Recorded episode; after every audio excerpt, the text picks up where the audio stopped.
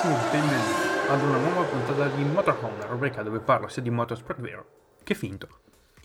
Oggi è un'altra puntata della mia nuova serie oltre alla Formula 1, dove appunto indago sulle varie discipline e uh, motorsport che vanno oltre la Formula 1 e che magari qualcuno ha sentito di cui qualcuno ha sentito parlare, ma magari non ha diciamo capito bene cosa uh, come è fatto in un certo senso. Quindi, probabilmente avete già intuito dal titolo, oggi parliamo della NASCAR.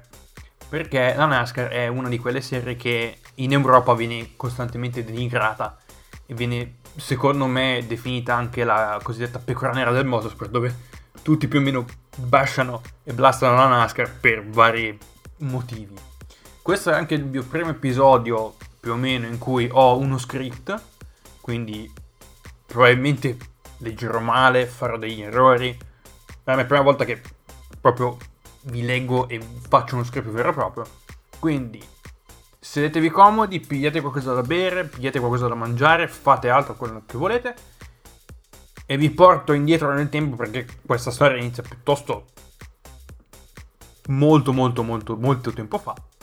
E quindi incominciamo con la pecora nera del motorsport, la NASCAR. NASCAR. Quando qualcuno pronuncia questo nome in Europa, qualcuno cringia. Perché? Beh, per molti questa disciplina è, tra virgolette, troppo facile e dicono che la gente generalmente dice che girare a sinistra è noioso. E vi posso garantire da uno che ha girato a sinistra su iRacing, lo so che non è proprio esattamente come, come diciamo, come girare a sinistra per davvero, non è assolutamente facile. La NASCAR viene definita in Europa come Non-Athletic Sport Centered Around Rednecks, cioè sport non atletico centrato sui bifolchi per i non anglofoni tra di voi, in quanto per capire lo sport non c'è bisogno di un quoziente intellettivo più alto di 65, la gente dice. Diciamo che proprio facilino da capire come sport non è. Ne parleremo più tardi. Tutti più o meno sanno come è nata la Formula 1 la 24 ore di Le Mans generalmente. Però poca gente, specialmente nel nostro lato del mondo, sa come è nata questa fantomatica serie. E quindi entro in gioco io e sono qui per raccontarvelo. Prima di tutto, se non avete uh, prestato attenzione durante le ore di storia, avete fatto male. Negli anni 20 il governo degli Stati Uniti approvò il diciottesimo emendamento, famosissimo emendamento che vietò la produzione, vendita e consumo di alcol su scala nazionale, definendo l'inizio dell'era proibizionistica negli Stati Uniti ovviamente. E voi che direte? Beh, grazie per l'info, però cosa c'entra appunto qua la NASCAR? L'era proibizionistica, adesso ci arriviamo. Perché negli stati del sud, nella cosiddetta Bible Belt, che è un'area che si espande dalla Virginia fino al Texas e comprende la maggior parte degli stati, se non tutti gli ex stati confederati, la gente iniziò ad impazzire per il cosiddetto moonshine, un distillato così potente che il mio dentista lo consiglierebbe anche per fare sciacqui dopo dopo una carne dopo che ti hanno rimosso un dente, perché quella roba è forte. E praticamente alcol puro al limite del bevibile, se no Moonshine fa dai 70 ai 85 gradi, quindi se andate, nel, se andate nella Bible Bet e volete provarlo, a rischio, vostro rischio pericolo. Questo distillato veniva prodotto e venduto illegalmente, ovviamente, perché era proibizionistica. L'alcol era vietato in generale a livello federale. Quindi, essendo prodotto è venuto illegalmente, si, creava, si, si, è creato di fatto una specie di mercato nero in cui tutti, tutti sapevano ma la gente se ne stava zitto, ovviamente. Nelle fabbriche, le fabbriche praticamente, cioè questi fabbriche, perché sono di gente normale, erano privati che facevano questa roba, si avvalevano di corrieri per trasportare lotti di moonshine a clienti o chi per essi. E questi tizi conoscevano ogni singolo centimetro quadrato delle strade della propria contea. Quindi questo permetteva a loro di fare consegne alle due di notte, a fari spenti, e avevano deciso di elaborare i motori dei propri mezzi ovviamente, permettendo loro di seminare la polizia nel caso ce ne fosse bisogno. Nei periodi morti in cui non ci, sono, consegne, alcuni corrieri iniziarono a ritrovarsi all'ippodromo più vicino per correre gli uni contro gli altri. Chi vince può vantarsene fino alla sera dopo. E questo è, diciamo, uno dei motivi per cui negli Stati Uniti si corre sugli ovali, perché la gente ha iniziato a correre sugli ippodromi che erano appunto a forma di ovale e poi non si sono spostati più da lì, da quella forma particolare, quindi sia la IndyCar che la NASCAR appunto corrono la maggior parte degli eventi sugli ovali. Dopo qualche anno si crea una, una comunità attorno a questi eventi piuttosto sentita. Nel 48 uno dei piloti più di spicco, tale Big Bill France, decise di riunire le varie parti, quindi piloti, meccanici, perché ci sono buttati anche i meccanici all'interno di, questa, uh, di questo diciamo, uh, sport, uh, decise di riunire tutte le varie parti in una piccola cittadina in Florida, Daytona, e decise di formare la National Association of Stock Car Auto Racing, per l'appunto NASCAR. Ecco cosa significa NASCAR. Perché molta gente dice, da, da, da hanno tirato fuori questo nome. È, la, è, diciamo, è un acronimo uh, che sta appunto per National Association of Stock Car Auto Racing. Ok, bello, è eh, tutto quanto. Bravi, vi siete fatti la vostra istituzione, avete fatto la, il vostro organo di sanzione, però che cazzo vuol dire Stocker? Cosa vuol dire Stocker? Il significato dipende da dove uno si trova. Se io vado in Inghilterra e, io, e dico a qualcuno stock car, agli inglesi viene in mente, lo dico proprio in soldoni, i bug che corrono sugli ovali sterrati, quelli che gli americani chiamano sprint car, che è un'altra delle serie propedeutiche che puoi, puoi, utilizzare. puoi correre nelle sprint car per entrare in NASCAR, ma quanto riguarda le serie propedeutiche poi ci, ci entriamo dopo.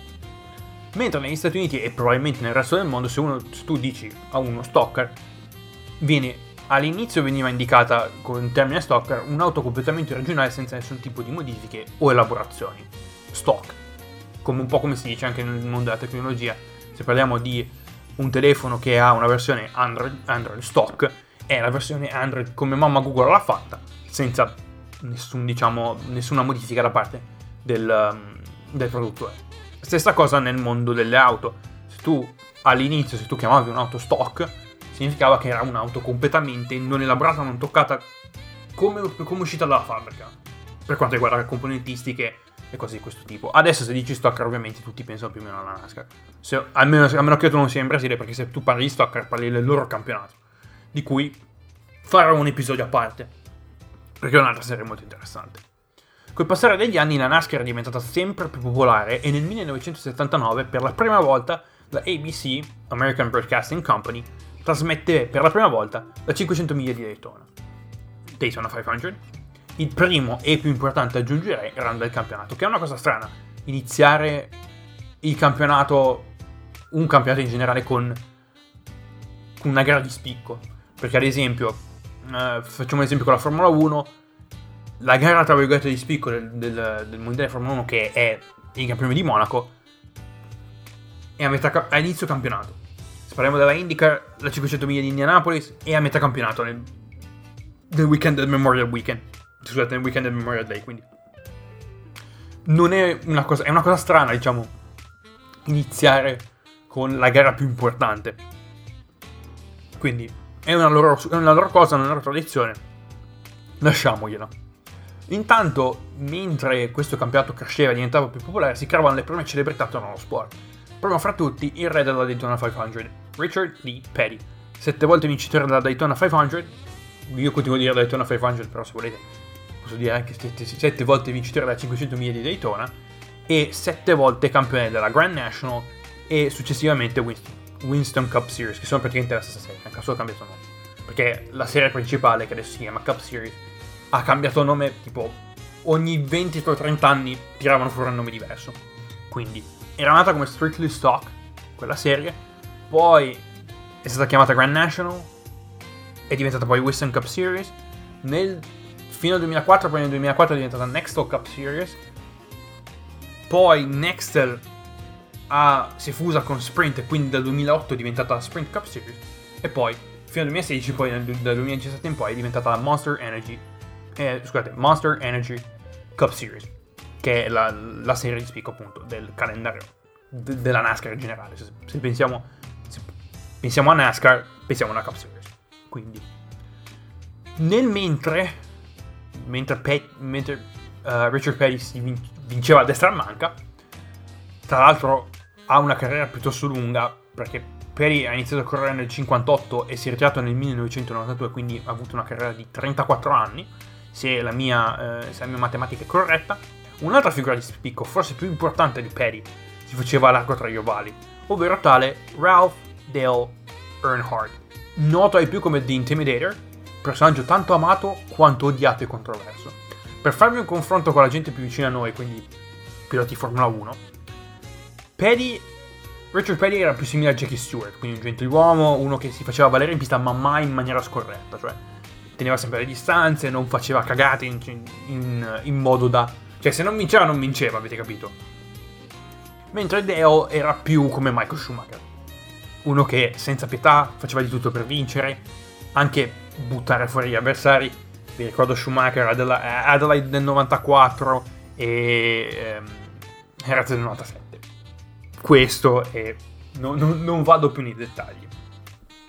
Come Richard Petty, anche Dale Earnhardt vinse 7 volte la Cup Series e 7 volte la uh, 500 miglia di Daytona.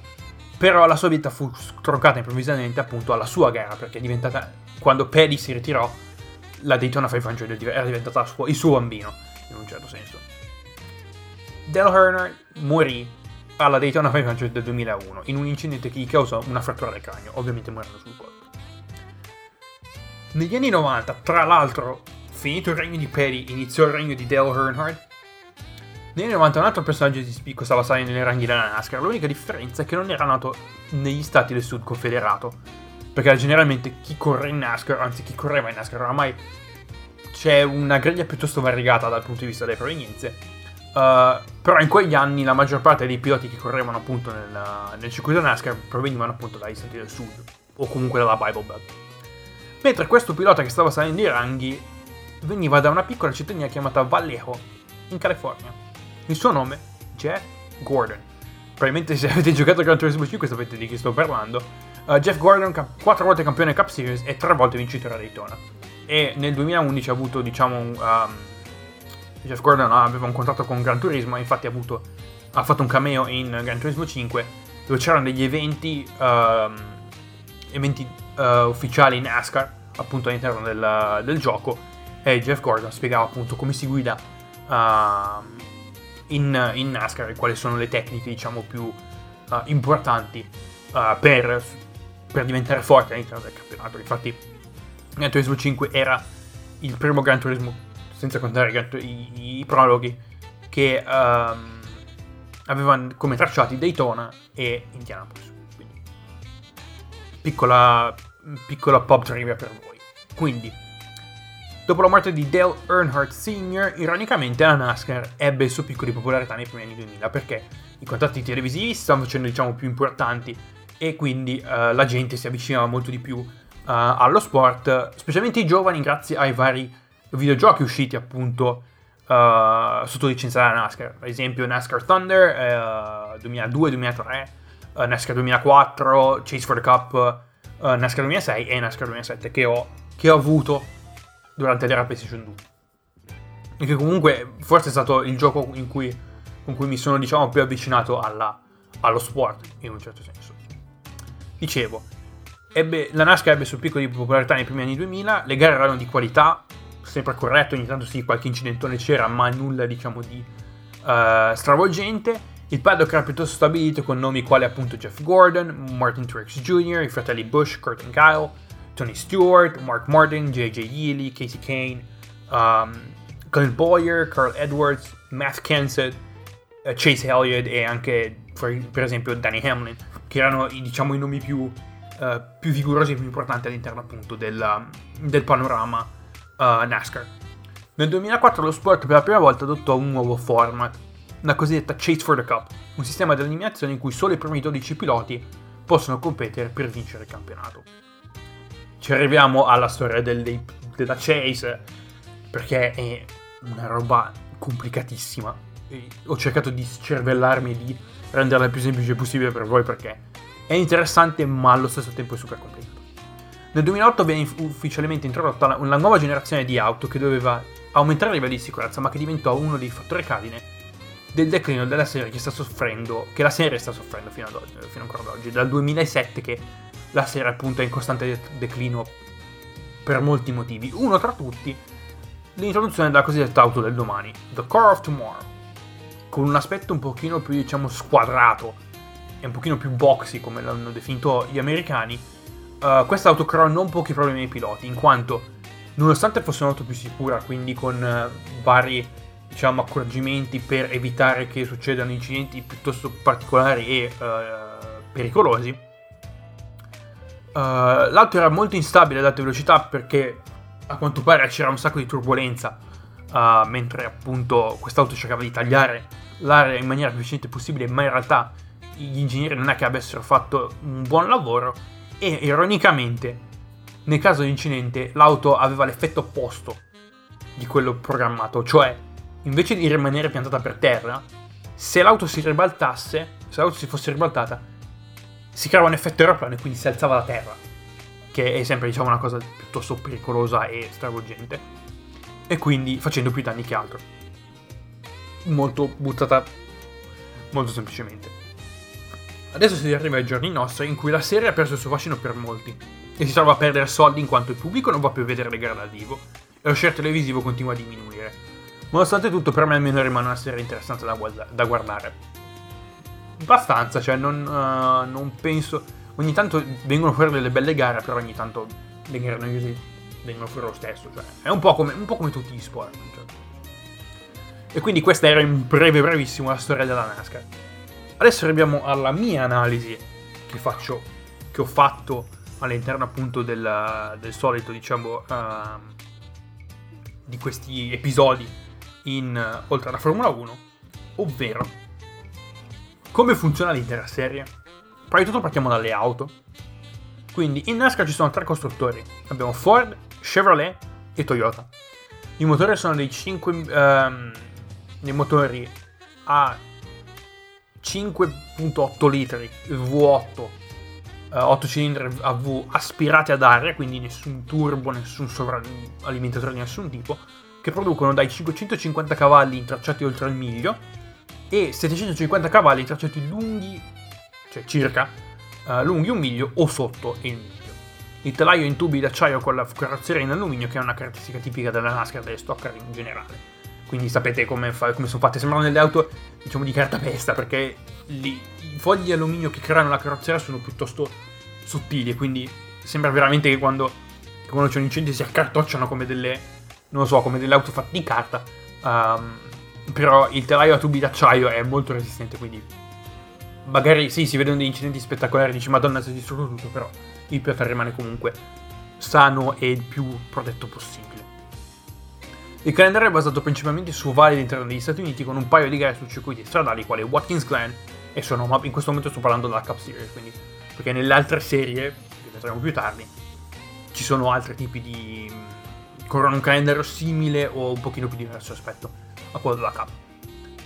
Però, devo chiedervi, devo farmi una domanda, sapevate che esistono diversi tipi di ovali? E, è una cosa, diciamo, uh, particolare, però sì, Esistono diversi tipi di ovali. La NASCAR ha corse su tutti e quattro tipi di ovali, partendo appunto dagli short track, che sono gli ovali più corti di un miglio, e diciamo sono i più stretti, più lenti in un certo senso. Esempi di short track nella Cup uh, includono Martinsville, uh, noto come The Paperclip per la forma a graffetta, con rettilinei lunghi e curve corte e strette, con un angolo di inclinazione piuttosto basso. Bristol, che oltre ad essere uno short track è anche uno stadium oval, in quanto le tribune circondano il perimetro del tracciato e uh, un altro esempio è il, lo Speedway di Richmond in Virginia che è uno short track. Poi ci sono i Mile Oval che sono ovali lunghi più o meno un miglio, quindi 1,6 km, generalmente con curva di inclinazione bassa, eccezione fatta per, uh, per il tracciato di, per l'ovale di Dover che ha delle inclinazioni piuttosto alte, sui, credo sui 24 gradi circa. Uh, al momento gli unici mile over rimasti nel, nel circuito NASCAR sono Phoenix, uh, Loudon e appunto uh, Dover. Poi ci sono gli intermediate, che sono validi da lunghezza intermedia di circa un miglio e mezzo, quindi più o meno 3 km, che sono i più comuni e hanno varie forme, quindi ci sono delle sottocategorie all'interno delle categorie, specialmente nelle intermediate perché hanno delle forme diverse. Uh, ad esempio esistono i tri-oval che generalmente assomigliano ad una D però con gli angoli smussati e i quadroval che sono assomigliano molto di più a um, degli ovali normali. Un esempio che mi viene in mente di intermediate è um, l'ovale Las Vegas, uh, Las Vegas Speedway, che è un, uh, un ovale, un tri-oval di lunghezza intermedia, quindi dalle, dai 2,4 ai 3 km. E poi arriviamo appunto ai Super Speedway, che sono gli ovali che superano le 2000 in lunghezza, quindi vanno oltre 3,2 km. E in questa categoria um, vengono classificati generalmente gli ovali, vabbè, più lunghi, ma soprattutto quelli più famosi e più blasonati. Quindi parliamo di Indianapolis, parliamo di Daytona, parliamo di Talladega, che è il circuito, l'ovale più lungo uh, all'interno del campionato NASCAR sui 4 km e mezzo. E... Um, un altro due nomi che mi vengono in mente come Super Speedway sono Michigan e il peculiare Pocono Super Speedway in Pennsylvania con la sua forma a triangolo. Sui Super Speedway la NASCAR utilizza i cosiddetti restrittori che sono delle placche d'acciaio montate sul carburatore che servono per ridurre il flusso d'aria all'interno del motore, di fatto diminuendo la potenza. Per questo che vi dicevo prima che um, uh, i motori erogano dai 550 cavalli ai 750 cavalli. Appunto, i 550 cavalli, il, il minimo, uh, viene riservato soprattutto per le gare uh, sui super speedway. Perché? Prima di tutto l'utilizzo di resettori è una, pratica di sicurezza in modo da abbassare la velocità, perché senza sbloccati i motori possono, cioè le NASCAR possono arrivare a fare 220-230 miglia orarie uh, su tracciati come Daytona o Talladega, quindi dai 360 in su km orari e non è diciamo una cosa piuttosto sicura da fare. E un'altra cosa uh, per cui vengono utilizzati i resettori è per evitare che i motori esplodano dopo 10 giri, perché nella maggior parte dei casi sui super speedway si fa un giro con il gas a martello, tavoletta. Non a, poco, non a Pocono perché uh, ogni curva a Pocono è piuttosto, diciamo, particolare. Non sono curve, um, non è che l'ovale ha tutte curve uguali e c'è bisogno di frenare. Però, uh, ad esempio, Daytona o a Talladega, tutta piantata. Il giro si fa piantato. Nel calendario NASCAR in generale ci sono tre eventi di spicco. Abbiamo il primo round appunto al 500 miglia di Daytona, indubbiamente la gara più famosa dell'intero calendario. Poi a metà stagione abbiamo la Coca-Cola 600, nota anche come Coke 600, che è la gara più lunga del campionato ed è un evento che si svolge generalmente in concomitanza con la 500 miglia di Indianapolis durante appunto il Memorial Weekend ed è un evento in cui alcuni piloti performano il cosiddetto double duty, ovvero c'erano e ci sono uh, piloti tuttora che disputano sia la Indy 500 che appunto la Coke 600 e quindi fanno la spola durante il weekend tra Indianapolis che è in Indiana, quindi nel Midwest, e uh, Charlotte che è nella Carolina del Nord che è un pochino più a sud. E la possibilità di poter partecipare a entrambi gli eventi è data complice dal fatto che le due gare non corrono in contemporanea. Perché la 500 miglia di Indianapolis inizia generalmente alle 2, ora locale, quindi uh, ora Indianapolis, mentre la Coke 600 inizia alle 7, orario locale di Charlotte. Quindi i piloti hanno generalmente 3 ore per uh, uscire dallo speedway, da, dall'IMS, quindi dall'Indianapolis Motor Speedway, prendere il primo volo generalmente privato perché uh, ovviamente per rendere la logistica molto più semplice per atterrare a Charlotte per appunto um, andare a correre alla uh, Coke 600 e il terzo e ultimo round gara di spicco è la finale cioè l'ultimo round del campionato a Homestead Miami che è sempre in Florida se non lo sapevate se siete ritratti in geografia un'altra cosa uh, da spiegare è come è strutturata una gara di NASCAR perché la gente dice mm, gara normale, no? Cioè, nel senso, botta unica. Questi sono complicati. Ho sbagliato tutto. Dal 2014 la NASCAR ha introdotto un sistema stage. Non chiedetemi il motivo. Le gare vengono divise in tre stage. I primi due durano complessivamente metà gara, quindi stage 1 dura 25%, il 25% della gara e stage 2 dura appunto il 25% della, della gara mentre il terzo stage dura l'intera seconda metà di gara. Per ogni stage ci sono in paio 10 punti extra per il vincitore, che vengono aggiunti al totale generale, totale generale e più un punto valido per i playoff. Non arriviamo ai playoff, lì è dove ci si scioglie il cervello. Ed è uh, da, decimo fino, da primo fino al decimo, quindi il primo si becca 10 punti, il secondo guadagna 9 punti e via dicendo fino ad arrivare al decimo classificato in stage che guadagna un punto. E attenzione, voi direte, gara tra stage, chi vince più stage vince la gara. Eh no. Chi vince il terzo stage vince la gara. Questi sono complicati. Quindi, potresti... Facciamo un esempio. Io sono adesso in NASCAR, corro nella Cup. Cor- esempio, Las Vegas, stage 1, primo stage, finisco, chiudo, che ne so, trentesimo. Secondo stage, chiudo quarantesimo, ma se vinco il terzo stage, ho di diretto vinto la gara. Spettacolare, magnifica come cosa, magica. Quindi, io ve lo dico, se volete spiegazioni andate a chiedere a Brian Franz, che è attualmente il, um, il direttore generale appunto della NASCAR, perché io non so.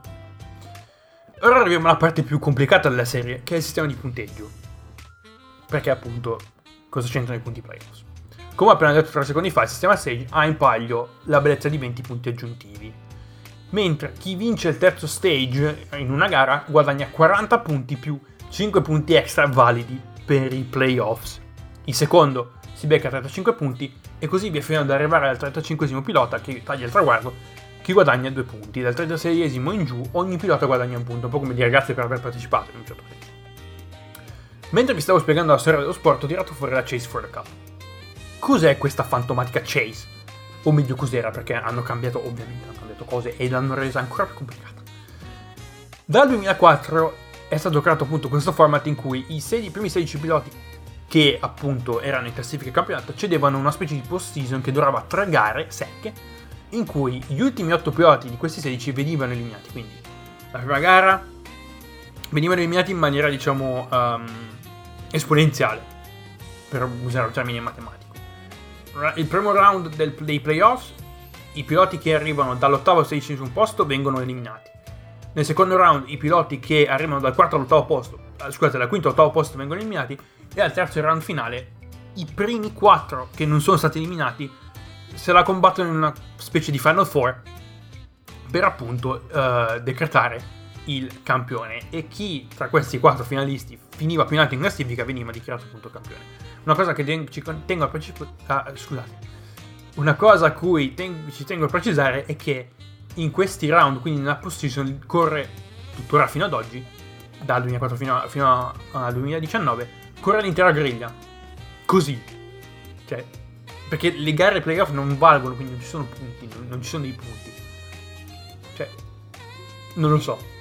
Hai 43 piloti e solo, se, solo all'inizio dei playoff solo 16 possono vincere il campionato e poi si arriva a solo 4 di questi, uh, di questi diciamo, piloti vincere il campionato. È una cosa stranissima e, e inquieta ed è molto, tur- molto disturbante come cosa.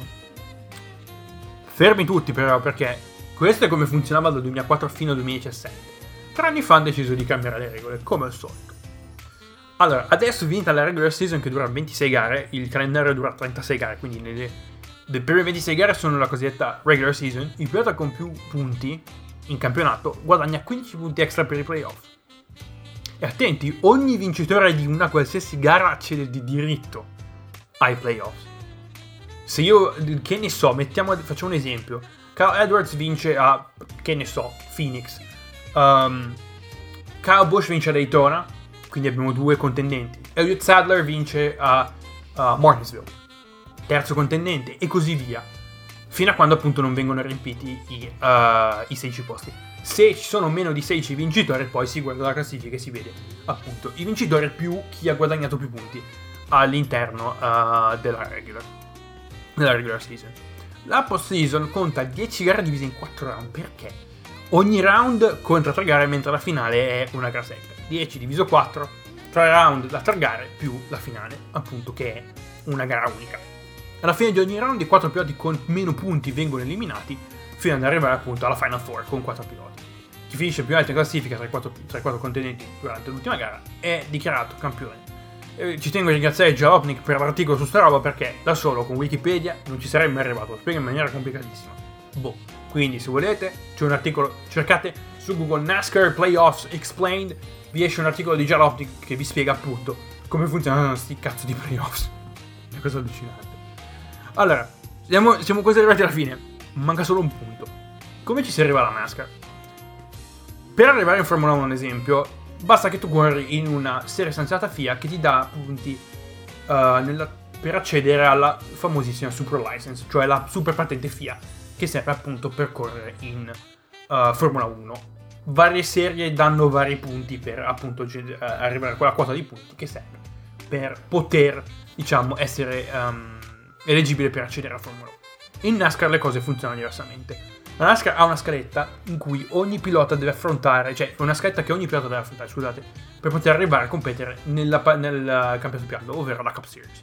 Si parte dalle varie serie regionali propedeutiche all'unità al circuito, che non sono sanzionate NASCAR. Ad esempio, tra queste serie troviamo l'Arca Menards East and West e i, varie, i vari campionati regionali delle, della serie Wheeling Modified, che fino a un po' di tempo fa erano sanzionate NASCAR, ma adesso non sono più.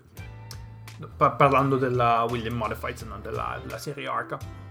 Uh, e esiste, adesso devo tirare fuori questa cosa, Esiste anche una serie europea propedeutica alla NASCAR, la NASCAR Euro Winning Series, che corre appunto in Europa. E ovviamente non corre su ovali, ma corre su circuiti stradali. La fa, se devono adattare. Perciò, uh, le varie scuderie poi, ovviamente mandano degli scout per vedere appunto dei prospetti, sia nelle serie ARC che nelle serie Wheeling.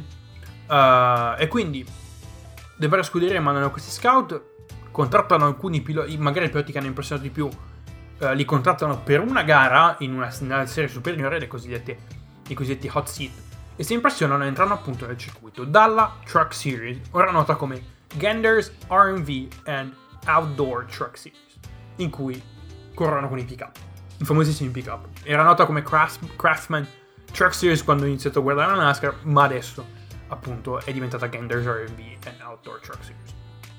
Uh, I pickup hanno solo la forma di pickup perché il motore è lo stesso che utilizzano sia in Cup che in Xfinity Series, cioè appunto l'Xfinity, e corrono un calendar simile, un pochino più corto.